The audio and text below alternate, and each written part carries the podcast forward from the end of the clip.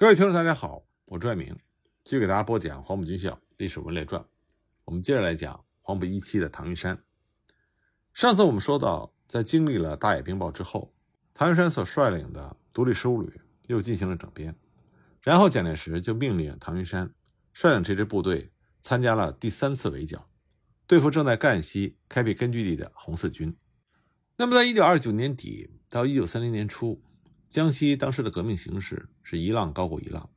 不仅红军的根据地连片的发展，红军还接连攻克了兴国、万安、宁都、于都、乐安、永丰等多座县城，并且对吉安城形成了包围之势。这是为什么蒋介石急忙抽调部队紧急驰援江西，而唐云山的独立十五旅正在这种情况之下进入江西的。一九三零年二月二十日。唐云山率领部队到达积水之后，分三路向东固进发。东路经水南往东固，中路和西路分别经富潭直下往东固进行分兵合击，想要一举歼灭红军。二月二十三日，唐云山旅的先头部队一团进驻到水南的火烧桥。当天下午，红军就收到了准确的敌方情报。毛泽东和朱德为此。连夜召开了红四军、红六军的指挥员会议，决定以红四军和红六军第一纵队正面进击水南之敌，以红六军第二纵队阻击直下富潭之敌，并且调动游击队和赤卫队、少先队一万多人配合红军作战，力争一举歼灭送上门来的唐云山旅。水南地方上呢，由杨经方所率领的水南游击队以及水南赤卫队、少先队一共两千多人参加了配合作战。二月二十四日凌晨，毛泽东、朱德亲率红四军和红六军一纵队从富田出发，直趋水南。上午十时呢，到达村背村，观察地形之后，又派出两支部队从下车依附两边，包抄国军，切断国军的退路。部署完毕之后，主攻部队向着国军的前沿阵地宝华山发起攻击。这会儿国军还蒙在鼓里，当红军和哨兵接火之后，他们才发现红军来了。红军先是用迫击炮连发两炮，炸掉了设在山上的国军的指挥所。接着呢，在当地群众和地方武装的配合之下，冒着国军居高临下的炮火，两次冲锋就占领了宝华山，消灭了守军一个连。剩下的国军就向水南圩溃退，红军乘胜追击，国军这边乱作一团，争先恐后的抢夺龙江。由于船少人多，又赶上江面涨水，船被挤翻。致使无路可逃，就这样，独立十五旅进占水南的一个团的兵力，就此绝大部分被红军歼灭。二月二十五日凌晨，红军又分兵两路，从水南出发，一路呢经下车到直下，一路过水北往石家边。唐云山这个时候被迫收缩战线，将进攻直下的国军退守到天梁山一线，扼守直下通往大湾的高地，将一团的残部和三团的一部。部署在通往大湾的王东坑、虎形山、赤家岭等处设防，唐云山本人则坐镇大湾，在大湾周围的白鹤山、莲花行等地构筑工事，重兵把守。毛泽东和朱德率领红军大部队进至石家边的时候，就已经听到红军的先头部队在王东坑和国军激战的枪炮声，所以他们当即决定兵分两路，一路经源头包围大湾，一路取到赵省左家边攻打虎形山。向大湾攻击前进，激战不久之后，王东坑的国军守军就被解决了。那么进攻这里的红军又和攻打虎形山的红军合力歼敌，在当地各路群众武装的配合之下，打下了赤家岭，打通了通往大湾的最后山头。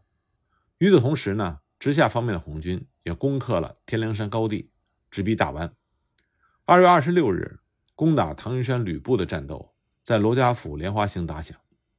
红军打下莲花行之后，国军固守大湾、天梁山一带，企图和红军决一死战。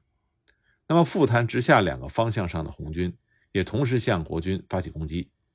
激战了四个多小时，在当天下午五点多钟，歼灭国军大部，结束了战斗。旅长唐云山率领部分士兵化妆逃跑，经张家渡逃往了吉安城。按照当时《红星报》的报道，前后两天。一共击毙了包括吕参谋长在内的国军官兵二百五十多人，俘获国军团长以下官兵一千一百多人，缴获了机枪九挺、迫击炮十门、步枪一千二百多支，子弹数百弹，军用品无数。这一战呢，歼灭了国军一个旅三分之二以上的兵力。这也是中央苏区初创时期红军打的第一个大胜仗。而这次胜利呢，也为红军后来实行诱敌深入的方针提供了初步的经验。此战之后，元气大伤的独立十五旅转移到安徽进行整补，因为蒋介石考虑到这支部队并不是他的嫡系部队。所以也没有怎么责怪唐云山，不过呢，他把独立十五旅的番号改为独立三十三旅。独立三十三旅经过整补之后，下辖三个团，三个团长分别是黄埔三期的彭延祖、黄埔一期的邓春华和黄埔二期的陈金城。每个团呢有重机枪十八挺，迫击炮六门。然后这个旅很快就投入到了对鄂豫皖苏区的第三次围剿中。鄂豫皖苏区红军。在反第三次围剿中，进行了四次进攻性战役，并且都取得了辉煌的胜利。那么这四次战役呢是非常重要的。为什么这么讲呢？因为在第三次反围剿作战中，红四方面军刚刚建立，而且最为关键的是，红四方面军和整个鄂豫皖苏区刚刚经过张国焘、陈昌浩、沈泽民等人所主持的第一次大肃反，也就是白雀园肃反。所以，整个鄂豫皖红军的高层刚刚经历了极大的变动，因此呢，第三次反围剿作战，红四方面军所取得的四次作战的胜利，对于巩固张国焘等人的领导地位起到了非常重要的作用。那么，这四次作战的胜利，也充分体现出了当时红四方面军最主要的军事领导人，也是后来新中国十大元帅之一徐向前的卓越的军事能力。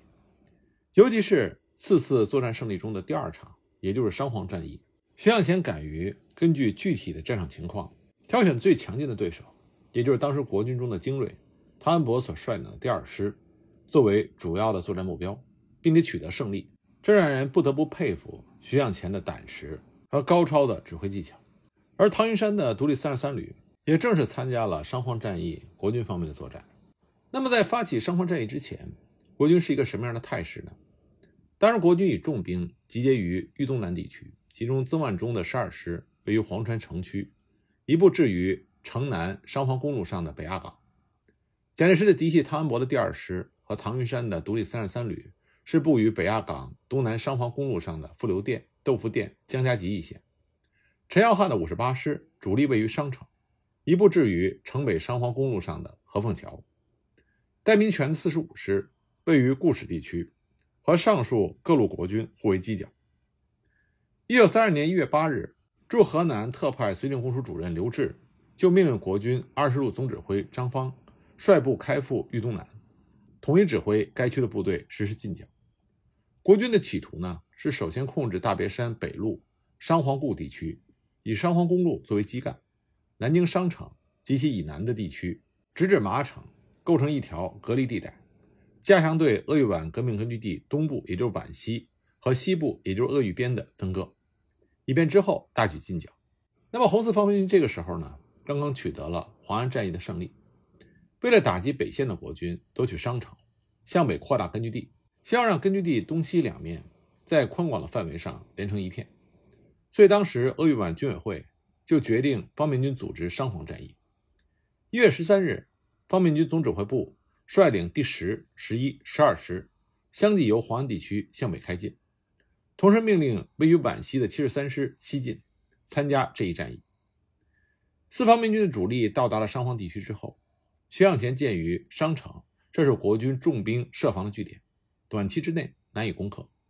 而汤恩伯的第二师虽然实力强劲，但是摆在商黄之间，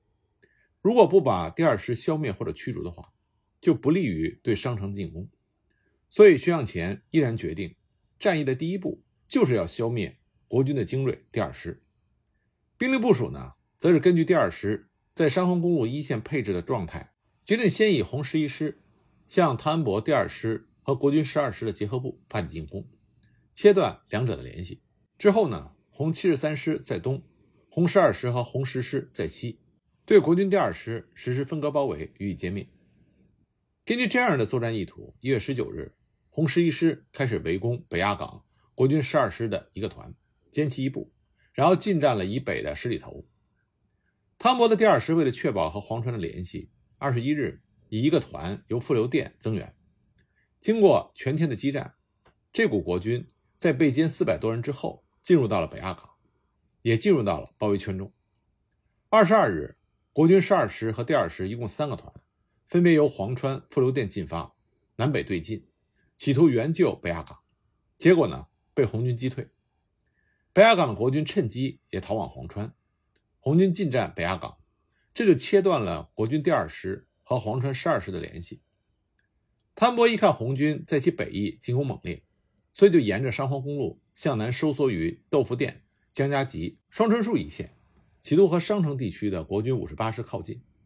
但是红七十三师在二十三日进至到上石桥，从东面向国军第二师压了过来。红十二师呢，在红十师一部的配合之下，也同时由西面向何凤桥、江家集和豆腐店逼近。唐伯的第二师和唐云山的独立三十三旅。一看形势不妙，就趁着红军尚没有完成包围之际，沿着皇姑大道逃回了黄川。一月二十六日，何凤桥的国军也在红七十三师的进逼之下逃入了商城。那么从这个时候的战场形势来看，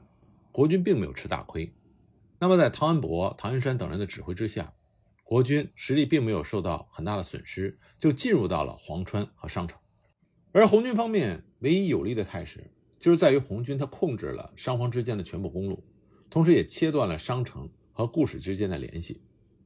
国军五十八师在商城陷入到孤立状态。红四方面军一看商城的国军兵力集中，攻势坚固，不利抢攻，所以就决定围城打援。在红七十三师和红十师三十团在赤卫军的配合之下，围住商城，大造准备强攻的声势，这样就引诱黄川的国军出援。而徐向前呢？把红四方面军的主力隐蔽集结于商黄公路的两侧。商城的守军国军五十八师很怕重蹈之前刚刚发生不久的黄安国军全军覆灭的覆辙，所以就频频告急。这时候在黄川虽然有国军的两个师，但因为他们是刚刚遭受到红军的打击，匆匆撤入黄川的，心有余悸，不敢出援。所以呢，河南绥靖公署主任刘峙就命令二十路总指挥张方率领七十六师。由信阳赶赴黄川，准备会同第二师和第十二师援救商城。二月七日，聚集在黄川的国军三个师、另一个旅，一共是十九个团，分路大举出援商城。右路呢是第二师第七十六师，他们是夹着商黄公路前进；左路呢是国军十二师和唐云山的独立三十三旅，是经黄过大道南下。徐向前对这样的敌情进行了判断，他认为。国军的兵力虽然众多，来势汹汹，但是并没有摸清红军的企图。而且当时天时是在红军一方，大雪弥漫，道路泥泞，这样国军在装备上的优势，因为装备笨重，不易展开。如果红军能够占据有利地形，集中力量，趁其在运动中实施勇猛的突击的话，那很有可能歼其一部，溃其大部。所以徐向前就下定了决心，根据国军两路军的行军路线。决定红十二师在豆腐店一带的高地抢住阵地，担任正面的阻击；调围城的红七十三师在十二师的右侧，红十师、红十一师置于红十二师的左侧，伺机从两翼对国军实施迂回包抄。这里徐向前最胆识过人之处，就是他把红军的作战目标定为国军两路中比较强的那一路——第二师第七十六师。要知道，徐向前这个时候是用红军的四个师。对阵国军的两个师，但是国军这两个师呢，其中第二师是国军的精锐，所以从实力上，红军并没有明显的优势。但是徐向前他充分考虑到了天时和地利。二月八日，国军右路军和红十二师在豆腐店地区接触，左路的国军也开始向豆腐店以东进逼。红十二师据守阵地，顽强阻击，数次肉搏，给予国军很大的杀伤。红七十三师由东面向国军迂回。歼灭国军一个团，但也遭到国军拼死的阻击，形成了相持的局面。激战到了下午，红十师、红十一师从左翼迂回成功，就包围了国军的指挥部，并且抢占了富流店的渡口。右路国军一看后路被切断，就顿时混乱，纷纷后退。左路的国军也形成了动摇，红军趁势全线展开了猛烈反击，势不可挡。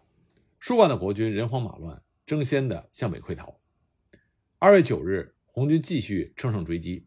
直逼黄川的近郊，整个战斗一共毙伤俘了国军四千多人，缴枪两千多支。国军的嫡系第二师遭受到了歼灭性的打击，师长汤恩伯因此被撤职，第二师的残部撤向了后方。而国军惨败之后，商城的守军五十八师更加的恐慌，趁着红四方面军主力尚没有来得及回头对其包围之际，在二月十日弃城逃窜到了马城，这样红军不战而克商城，缴获野炮两门。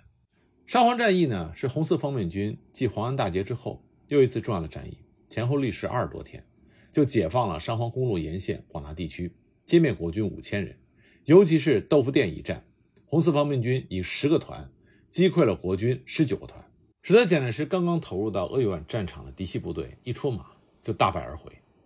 随着商城及其北部的广大地区的解放，这就扩大了鄂豫皖根据地东西两面的联系，使根据地得到了进一步的巩固和发展。那么上黄战役也把唐云山的独立三十三旅打了胆寒。